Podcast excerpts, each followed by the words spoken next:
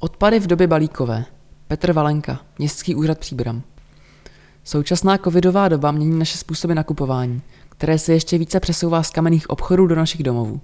Zkoušeli jste si spočítat, kolik vám v době nouzového stavu bylo doručeno balíků? Všimli jste si, v jak velkých a objemných balících se spoustou výplně byly zabaleny samotné výrobky? Hrozné, tolik obalového odpadu. Kdybyste doma všechny lepenkové krabice z e-shopu nesešlápli nebo nerozřízli, aby byly jejich objem menší, nehnuli byste se.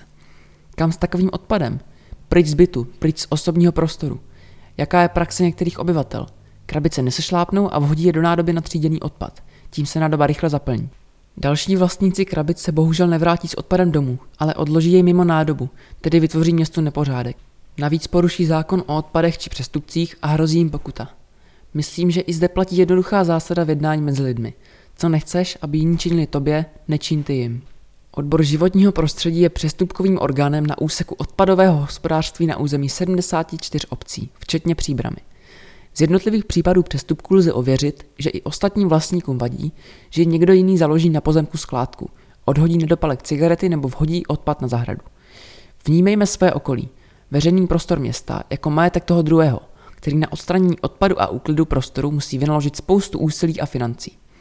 Myslím, že v dnešní době každý rozezná druh odpadu a ví, do jakého kontejneru patří. Na území města je rozsáhlá síť nádob na tříděný odpad, která slouží výhradně místním občanům.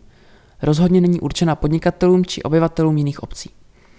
Kromě sběrného dvora mohou občané odevzat vytříděné odpady na řadě míst.